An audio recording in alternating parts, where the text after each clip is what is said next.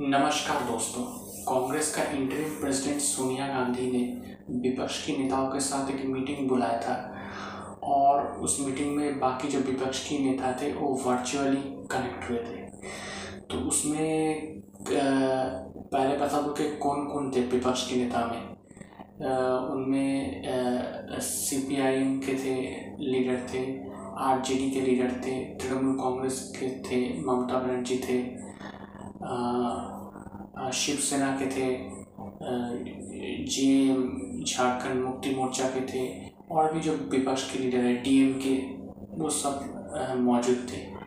तो उसमें कांग्रेस का इंटरिम प्रेसिडेंट सोनिया गांधी का ये कहना था कि हमारा जो टारगेट है 2024 लोकसभा चुनाव में मोदी सरकार को हराना है। इसलिए हम जो विपक्षी पार्टियाँ हैं हाँ ये सच है कि हमारे एक पार्टी, दूसरे पार्टी के बीच मतलब कुछ पॉलिटिकल डिफरेंसेस है, कुछ इश्यूज़ पर। तो हमें अपना जो पर्सनल इंटरेस्ट है पर्सनल एम्बिशन है, उनको उनको दूर रखकर हम सबको एकजुट होना पड़ेगा कॉमन इंटरेस्ट को लेकर। और कॉमन इंटरेस्ट क्या है? मोदी सरकार को 2024 में हराना है। तो इस इंटरेस्ट को लेकर हमें आगे बढ़ना है। सोनिया गांधी ने और भी कहा कि ये जो मॉनसून सेशन हुआ था पार्लियामेंट में, उसमें एक अपोजिशन यूनिटी दिखी थी, एकजुट मिलकर पंद्रह सोलह विपक्षी पार्टियाँ सरकार को क्रिटिसाइज किया था।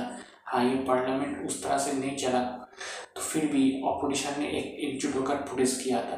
तो ये जो हमने पार्लियामेंट में कर दिखाया है, इसको हम पार्लियामेंट के बाहर भी इसको मेंटेन करना है, इस रिदम को मेंटेन करना है। उस मीटिंग में बंगाल के सीएम ममता बनर्जी थी तो उन्होंने कहा कि ये जो अलायंस होगा, इसमें कौन लीड करेगा लीडर कौन होगा, ये बात की बात है। अभी इस पर कोई चर्चा नहीं करनी है। अभी हमारा जो फोकस है, सबको एकजुट करना है और एकजुट होकर एक सुर में बोलना है, एक आवाज़ में बोलना है। ममता बनर्जी ने और भी कहा कि बहुत सारे जो पार्टीज़ है अपोजिशन पार्टीज़ वो इस मीटिंग में मौजूद नहीं है। क्या उनको इनवाइट नहीं किया गया था? जैसे बीएसपी एसपी समाजवादी पार्टी, आम आदमी पार्टी, अकाली दल, जो इंडिया के अलाई थे लेकिन अभी नहीं है। तो उनका कहना पर बीजेडी तो ममता बनर्जी का कहना था कि ये जो पार्टीज़ जो जो नहीं है इस मीटिंग में, ये लोग, ये सच है कि हो सकता है कि कांग्रेस की इतनी करीबी नहीं है, लेकिन ये लोग बीजेपी के साथ भी उस तरह से नहीं है कनेक्टेड नहीं है। जैसे एस पी समाजवादी पार्टी आम आदमी पार्टी ये लोग तो एंटी बीजेपी स्टैंड लेते हैं तो फिर इनको क्यों नहीं बुलाया गया? तो ममता बनर्जी ने और कहा कि हमें अलायंस को और मज़बूत करना है। जितने लोगों को हमें एकजुट मतलब जोड़ सकते हैं हमारे साथ उतना ही हमें फ़ायदा होगा। और आ, बाकी सारे पार्टीज़ जो है ये सब यही बोलने लगे कि रिजियन जो पार्टीज़ है उनको आगे करना पड़ेगा। और ये नहीं है कि किसी एक पार्टी की डोमिनेशन चलेगी। ऐसा नहीं होना चाहिए। सबको अपनी अपनी राय रखने का अधिकार है। उसके बाद ये भी डिसाइड हुआ इस ऑपोजिशन मीटिंग में कि पेगासस मुद्दे को पेगास मुद्दे की जाँच को लेकर तीन कृषि बिल जो है, जो मोदी सरकार ने पास कराया है जिसके लिए किसान प्रोटेस्ट कर रहे हैं, उस बिल को वापस लेना पड़ेगा। इन्फ्लेशन जो महँगाई बढ़ रहा है, उस पर भी कुछ कार्रवाई करनी पड़ेगी मोदी सरकार को।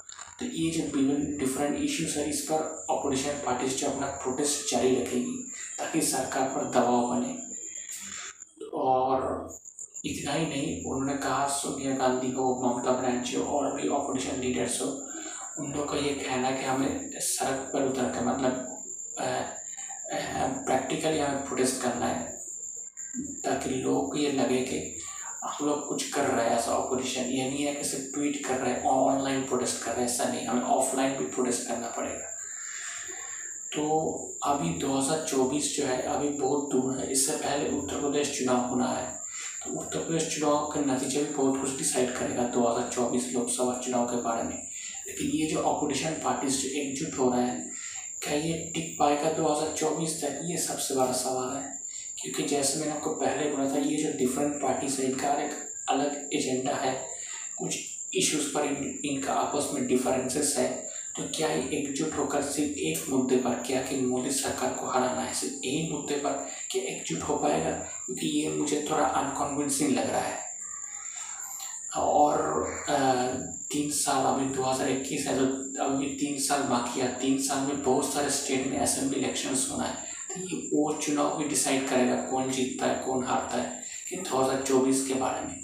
मुझे लग रहा है आप, मुझे लगता है कि अभी बहुत ही जल्दबाजी होगा ये कहना कि 2024 में क्या अलायंस हो पाएगा या नहीं पाएगा। लेकिन ये बात ज़रूर है कि अपोजिशन कोशिश कर रहा है कि जितने जल्दी हो सके अलायंस बनाने की, एक एक एक फ्रंट बनाने की एंटी मोदी फ्रंट बनाने की। तो देखते हैं इस ऑपोजिशन फ्रंट पर क्या चलता है और क्या इसका भी फ्यूचर होगा या नहीं होगा। दोस्तों, मेरा नाम प्रियोव्रत गांगुली है।